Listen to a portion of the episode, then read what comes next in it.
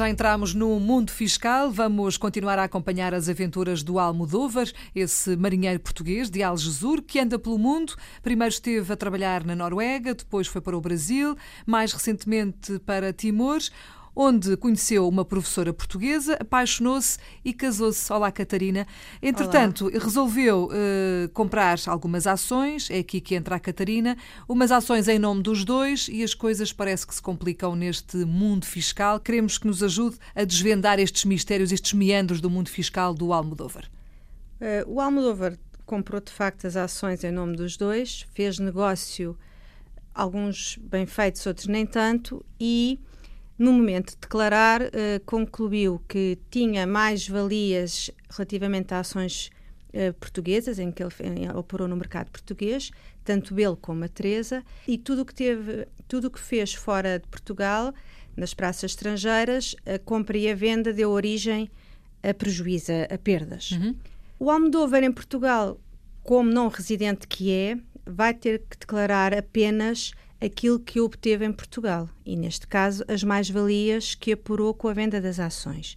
E tem um anexo próprio, que é o anexo G, faz a declaração e é tributado em 28%, já, eh, tal e qual como é nos prediais e outras coisas que ele, já, que ele já ganhou. E, portanto, fica resolvido. E a parte dele fica resolvida porque o que ele ganhou fora não tem que fazer qualquer declaração em Portugal. Em relação à Teresa é diferente, porque a Teresa, como residente, tem que declarar tanto o negócio das ações feitas em Portugal como aquelas que estão fora de Portugal. No anexo G faz a venda das mais-valias, porque ela, nas vendas nacionais, teve um, um ganho. Hum. E depois, uh, relativamente às outras ações, vai ter que declarar no outro anexo, que é o anexo J, que são os, os, rendimentos que ela obtém fora de Portugal, porque para todos os efeitos ela continua a ser residente. Residente em Portugal, não é? Apesar de estar a viver em, em Timor. Exato, porque ela está deslocada lá, mas é residente em Portugal. Portanto, ela declara o ganho no, na, no anexo G, a perda no anexo F, e como é um, o mesmo tipo de rendimento, é possível englobar. Qual é a vantagem disto? Como houve um prejuízo global, transfere esse prejuízo para os cinco anos uh, seguintes e se continuar a fazer negócios pode ir buscar esta perda e, portanto, diminuir hum. a tributação. Oh, Catarina, deixa-me só perguntar, não era mais fácil eles fazerem estes negócios separadamente? Ou seja, uma vez que eles têm uma situação, enfim, fiscal diferente e complicada e mais difícil, digo eu, eh, ele é não residente, ela é residente, mas vivem em Macau, são os dois portugueses, não era mais fácil ele, por exemplo, fazer os negócios só em nome dele? Poderia ter vantagem. Uh, claro que nós não dominamos muito bem como é que os negócios vão correr e se vamos ter perda ou ganho. Hum. Mas uh, ele poderia ser vantajoso e ele poderia ter pensado nisso, mas não pensou. E, portanto, a partir do momento em que ele faz o negócio com a sua conta conjunta com a, com a Teresa.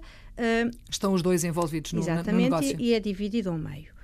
Estas mais-valias e menos-valias apuradas entre o valor da venda e o valor da compra e também podem pôr as despesas que têm com a aquisição e a venda de, destas ações. Uhum. Neste, nesta declaração que a Teresa faz com a questão do englobamento, que é importante, em anos posteriores, eh, eu não, a Teresa não tem que se preocupar em, em ir ver qual é o valor que tem lá de perda, porque é uma, é uma, é uma conta que, que, que o fisco faz automaticamente. Eu, ela volta a fazer a declaração e, se por acaso tiver venda de ações, automaticamente o, a forma como a, o cálculo do imposto é feito vai, vai recolher esse, esse prejuízo. E relativamente às contas, e a forma de declaração fica feita, tanto como, do Almodóvar como da Teresa. Entretanto, eles, como andam sempre numa vida muito agitada, o que é que, o que, é que desta vez eh, nos espera? O que é que aí vem, Catarina? Uh, o que aconteceu, entretanto, tiveram gêmeos, gêmeos falsos, uh, o António e a Violeta. Portanto, dois filhos para ajudar à festa, não é? Exatamente. Uh, estou a imaginar que depois vem aí qualquer coisa no preenchimento da declaração de IRS que vai complicar.